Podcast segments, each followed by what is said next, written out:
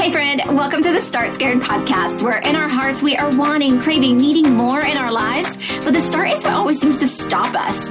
But not anymore. My name is Christy, and I'm a wife, mama, teacher, health and wellness coach, and a recovering perfectionist. Together, we're going to do those things that God has put on our hearts, even though it may be hard.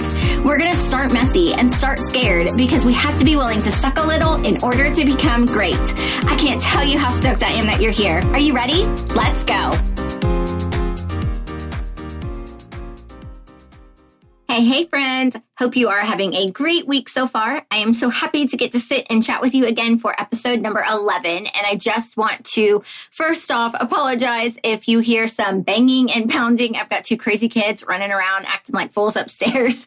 And then I also have Perry sitting on my lap. So you might be able to hear him purr too. So, you know, whatever. We, this is real life and we just kind of take it as it comes, right?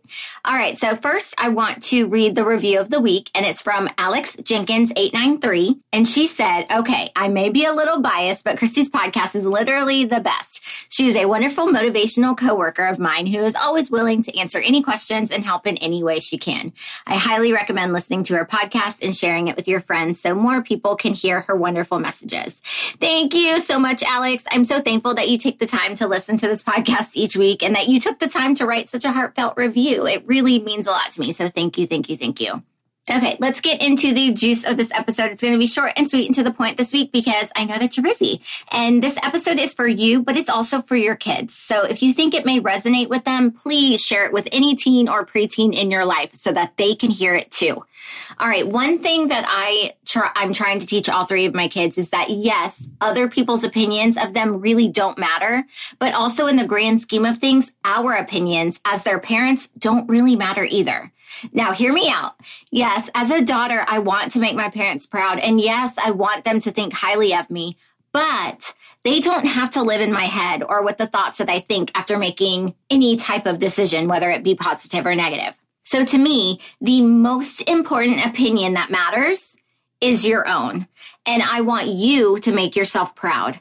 And I really wish that I knew this when I was younger. I was so focused on what other people thought of me or um, what I was doing or saying things that I thought other people expected me to do or say or doing things that would make me quote unquote cool that I've spent a lot of years not liking myself, not feeling proud of myself, wishing I could change things, thinking of ways I could be, could have done better or cringing, thinking back on certain memories, thinking God that things hadn't worked out worse. Now, listen carefully. I want you to make yourself proud. If you ever only learn one thing from me in this podcast, it is that make yourself proud. If that means saying no or walking away from something, then do it. You are the only person who has to live with your decisions and actions for the rest of your life. So do things that will make you proud. Are you going to make mistakes? Absolutely. Yes, most days. But before doing or saying something, stop and think, will this make me proud?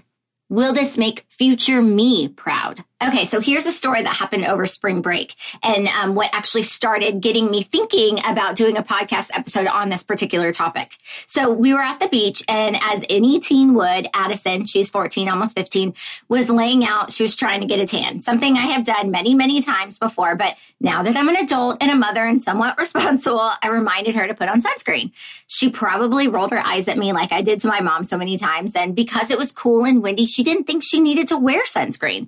So she didn't. And I'm sure you can guess what happened. She got burned majorly and she was in so much pain for like three days. I felt terrible for her because I've been there. I've done that. I bought the freaking t-shirt many freaking times because of course I didn't listen to my mom about putting on sunscreen. Now I have to suffer the consequences of sunspots, uneven skin tone, premature wrinkles, and I have to spend a small fortune on face creams and serums and scrubs and Botox. So, dear younger me, make yourself proud and wear the dang sunscreen. Your mom is not stupid and she is most definitely not trying to ruin your fun or keeping you from keeping you from getting a tan. I promise. and younger me, while you're at it, wash your face to take off off your makeup every single night too. I promise you that you are not too tired and 36 year old you will be so stinking grateful. Okay, quick story number two. My husband and I were at a concert a couple of weeks ago, and near us there were two teen girls who were dancing and living their best life without a care in the world. They were singing at the top of their lungs, dancing together, and the joy that was radiating from them really made me smile. I could not take my eyes off of them, and it was it was contagious. And it made me stop and think of myself when I was their age. There is absolutely no way I would have done that because I would have spent way too much time focusing on the fact that people would be watching me and what on earth would they be thinking of me? The thing is, these girls did not care what anyone else thought about them. They were simply enjoying the music. They were doing something that felt right to them and, and they were enjoying the time that they were spending together. They were happy. That was clear.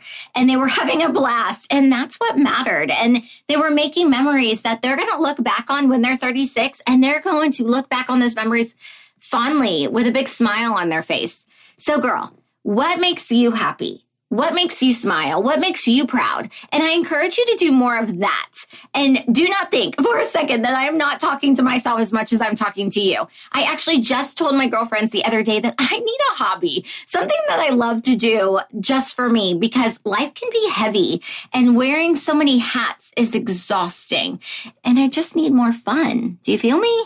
So, dear younger me, wash your face, wear your retainer, get a good night's sleep don't worry about what anyone else thinks of you.